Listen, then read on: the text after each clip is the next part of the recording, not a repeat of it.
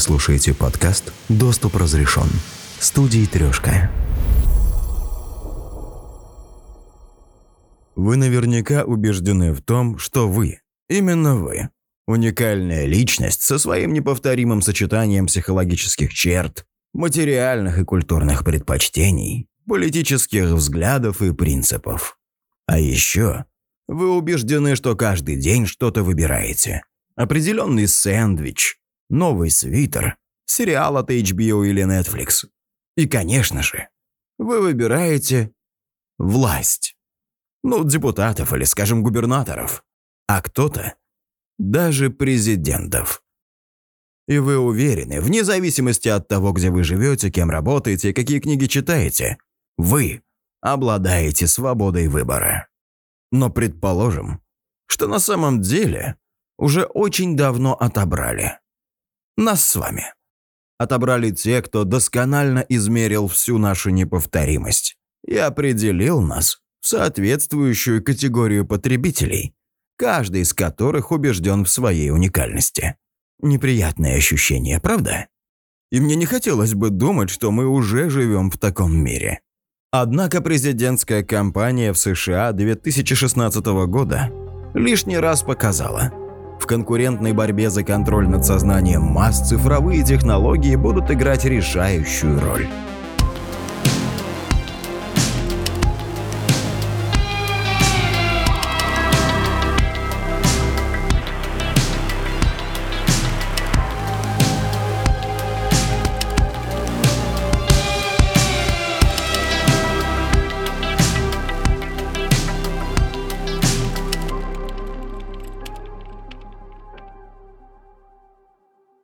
И все-таки он, а не она. На выборах президента США победил Дональд Трамп. Окончательные результаты подведены уже практически во всех штатах. В большинстве преимущество у республиканца. В том числе в ключевых – Огайо, Флориде, Пенсильвании, Висконсине.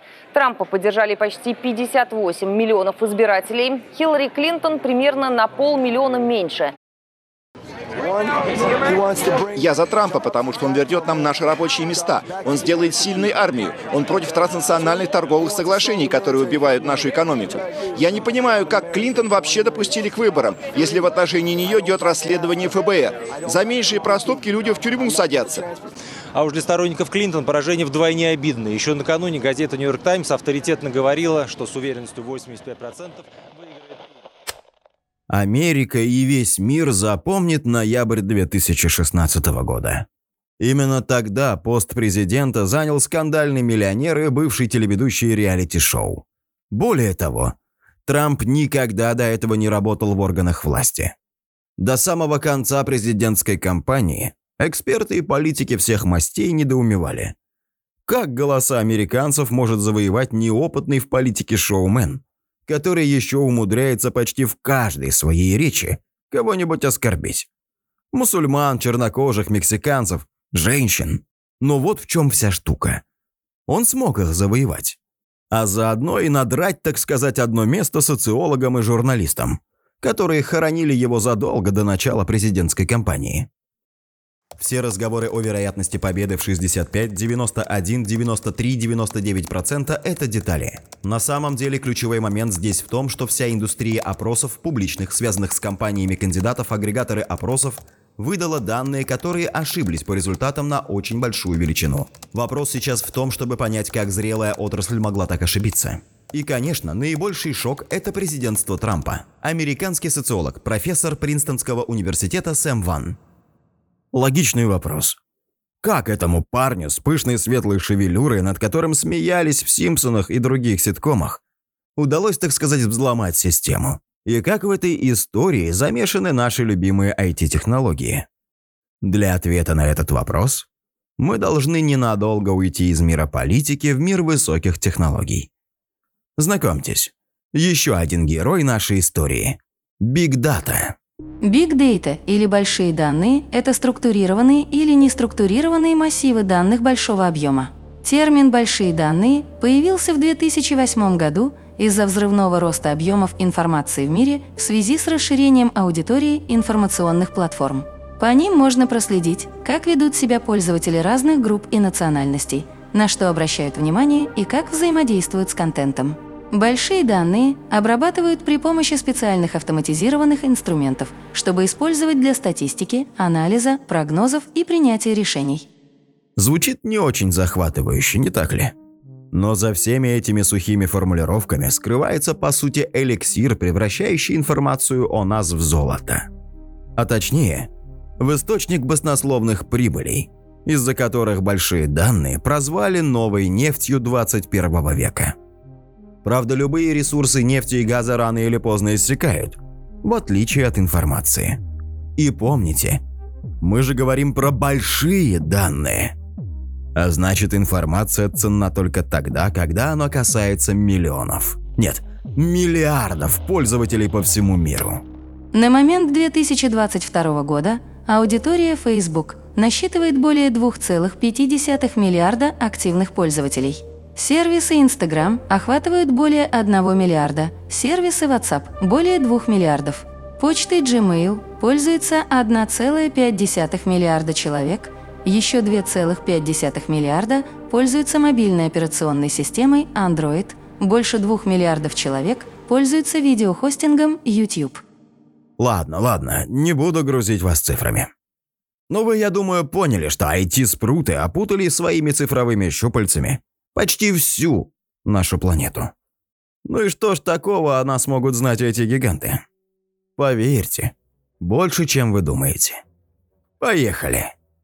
Когда мы ставим простой лайк в социальной сети или вбиваем запрос в поисковой строке Гугла, мы оставляем свой след в интернете.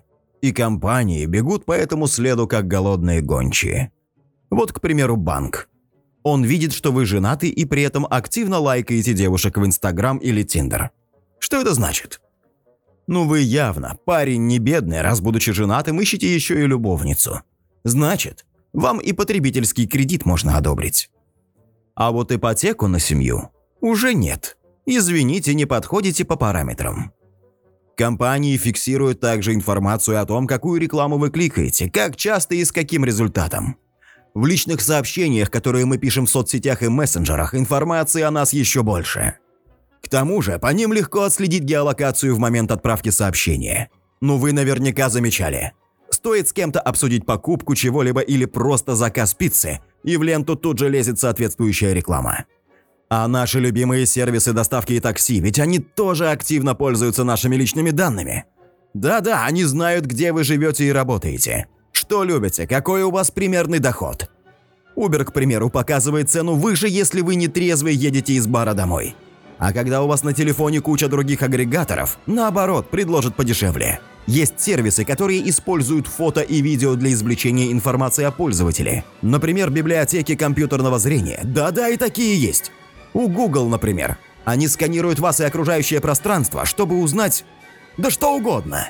Какой у вас размер груди или рост, какие марки вы носите, на какой машине ездите, есть ли у вас дети и домашние животные.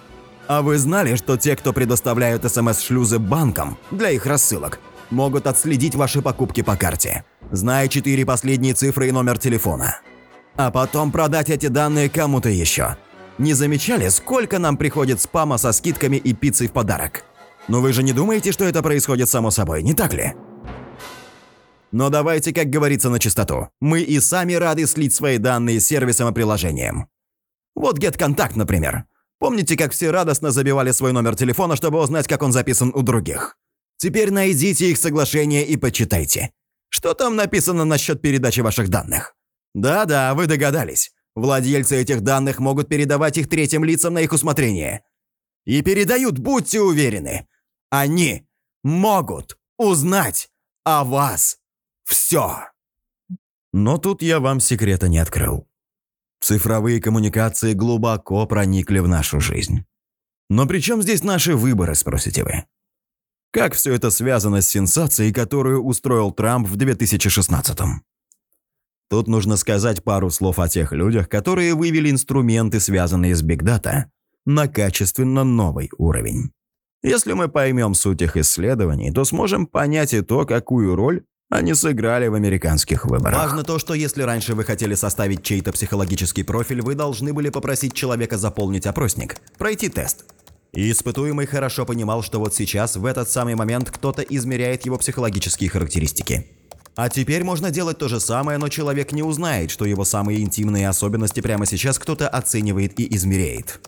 Достаточно посмотреть на цифровой след, записи в социальных сетях, лайки, историю просмотра страниц в интернете, историю поисковых запросов. На основе этих данных можно составить невероятно точный психологический портрет. Михаил Косинский.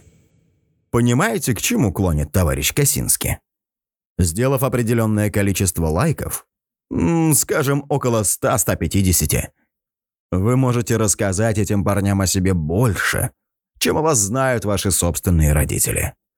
А что будет после трёхсот, пятисот? Что ж, возможно, по ту сторону экрана вас смогут изучить лучше, чем вы сами себя знаете. Звучит как антиутопия или как обыденная реальность? Пусть каждый из нас ответит на этот вопрос самостоятельно. А вот что действительно важно в контексте нашей истории, если это правда и технологии по обработке больших данных уже сейчас могут измерить нашу уникальность вплоть до сантиметров, то возникает следующий вопрос.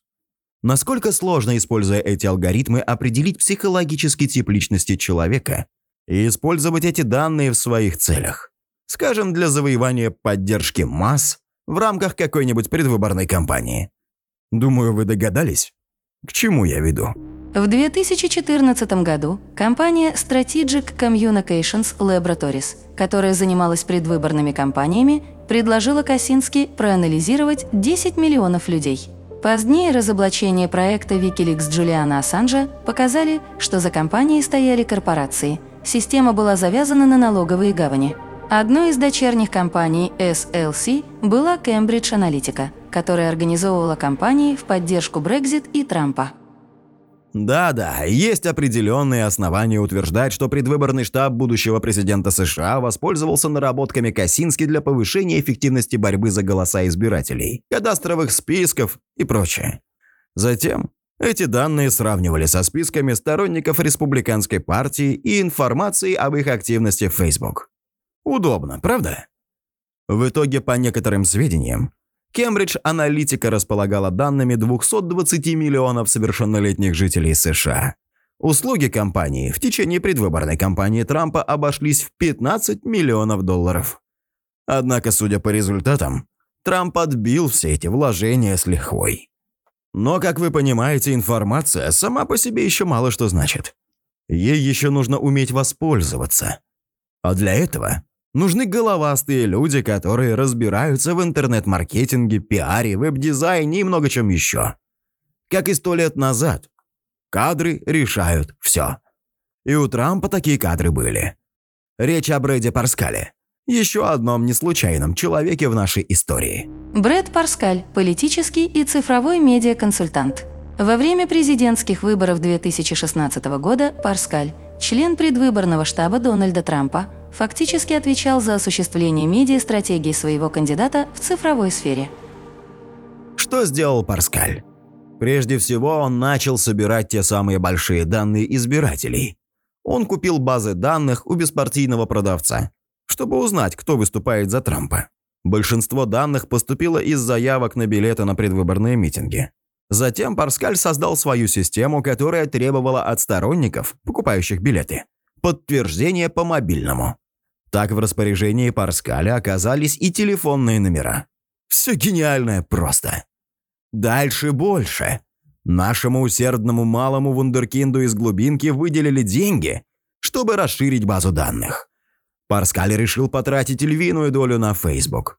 Были разработаны модели, которые соотносят имена избирателей с их профилями в соцсети и вычленяют их друзей с похожими интересами. Также политтехнологии и эксперты Трампа – аналитический инструмент BrandLift для оценки эффективности рекламных стратегий. Это требовалось для отслеживания реакции пользователей на ролики с Трампом или в его поддержку. Когда Трамп стал официальным кандидатом от республиканской партии, Парскаль предложил расширять базы данных потенциальных сторонников кандидата, частенько не стесняясь их просто скупать. Кроме того, волонтеры-агитаторы Трампа получили предложение для смартфона, которое показывало личностные предпочтения жителей того или иного дома. Общаясь с людьми, они учитывали эту информацию и эффективно убеждали их голосовать за Трампа. Данные о реакции жителей записывались и также передавались уже известной нам Cambridge Analytica, содействовавшей кампании Трампа. Представляете, какой объем точечной информации о конкретных пользователях получила команда республиканца?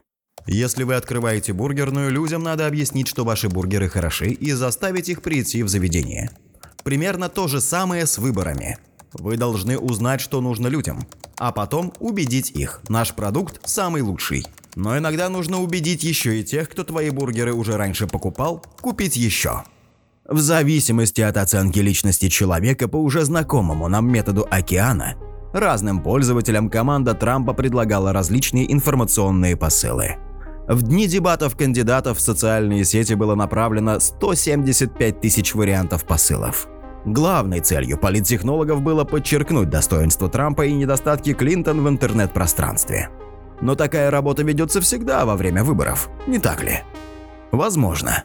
Но подобных масштабов работы с населением в сети история еще не знала. Как это работает? Представим, что у нас есть три группы потенциального электората Хиллари Клинтон. Белые либералы-идеалисты, молодые женщины и афроамериканцы. Какое сообщение подойдет для первой категории? Для идеалистов, конечно же, скандал с опубликованной электронной перепиской Клинтон, в которой она дискредитирует закулисную американскую политику. А как же помочь женщинам усомниться в Клинтон? Можно напомнить про череду свидетельниц, обвинявших ее мужа Билла Клинтона в сексуальных домогательствах. Что предложить афроамериканцам? Можно попробовать речь Клинтон тысяча девятьсот девяносто шестого года, в которой она назвала афроамериканских мужчин суперхищниками. Не идеально, но часть аудитории у Клинтон отнимет. А теперь усложним задачу и возьмем чернокожих женщин, живущих в этническом квартале Литл Гаити в Майами. Отлично. Для этого есть сообщение о сомнительных операциях фонда Клинтон на Гаити. Поразительно точная стрельба по мишеням. Не так ли? Меня всегда удивляло то, что люди из политики относятся к этим технологиям как к чему-то мистическому. А это обычные инструменты, которые используют в коммерческой сфере. Брэд Парскаль. В общем, мы видим, как методы таргетированной рекламы могут работать на политиков. Ловкость рук и никакого мошенничества. Ребята все делали по закону. Цинично? Возможно. Но у меня есть подозрение, что, знай Клинтон об исходе выборов, она бы не прочь была отмотать время назад и потратить несколько десятков миллионов на команду хороших спецов по раскрутке в интернете. Но история уже не знает сослагательного наклонения. Говорят, что война – это продолжение политики другими методами. Тогда можно сказать, что и политика – это в определенной степени война, но без раненых и убитых. Ну, почти. А у каждого политика есть слабые места, в которые не упустит шанс пострелять армия противника. И здесь главным ресурсом, как мы выяснили, становится информация. А там, где идет война за информацию, там в дело вступают наши старые знакомые. Псы войны и солдаты удачи цифрового мира. Хакеры. Вернемся-ка мы в две тысячи шестнадцатый. И покрутим телеканалы. Громкого скандала в Филадельфии открывается съезд Демократической партии США. В центре внимания электронная переписка высокопоставленных чиновников партии, которую якобы выкрали российские хакеры. Речь идет почти о двадцати тысячах писем, которые были опубликованы на сайте WikiLeaks. По некоторым данным, на взломанном сервере хранились письма с критикой в адрес Берни Сандерса, который соревновался с Клинтон за номинацию от демократов. Выяснилось, сотрудникам штаба Хиллари рассылали уже не только зараженные имейлы, но еще и сообщения. Текст похожий на тот, что они получают по работе. Но стоило зацепить ссылку или нажать на вложение, программа «Шпион» начинала пересылать содержимое телефона. А это значит, что в руках у хакеров могли оказаться не только СМС и списки контактов, обладателей этих мобильных телефонов. Учитывая, что люди сейчас все больше и фотографируют на мобильный, и селфи делают, и делают скриншоты официальных документов для того, чтобы сохранить фотографию в памяти телефона. Можно только представить, какой скандал разразится, если весь этот объем информации появится в прессе или в интернете, скажем, за несколько дней до голосования. На странице главы избирательного штаба Хиллари Клинтон в твиттере Джона Подеста появилась сенсационная запись. «Я сменил команду, голосуйте за Трампа». Новость быстро подхватила американская пресса, правда объяснив, что это атака хакеров.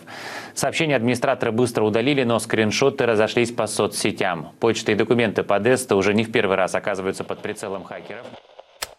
Русские хакеры это были или какие-то другие, мне кажется, сейчас уже не столь важно. Важно другое. В разгар предвыборной кампании с данными Клинтон и членов ее штаба происходило нечто, что было крайне выгодно ее конкуренту. Поэтому я ни за что не поверю, что во время выборов политические противники не прибегают к услугам хакеров. Однако, как вы видите, можно действовать сразу на нескольких фронтах. Можно посеять раздор и раскол среди сторонников противника. А можно, взломав чужой аккаунт в соцсети, породить фейковое событие. Информация о котором разлетится быстрее, чем придет опровержение, которое уже мало кто будет читать. Наконец, можно распространять старый добрый компромат о враге, добытый твоими доблестными цифровыми солдатами, для той или иной целевой группы, чьи параметры изучены тобою досконально.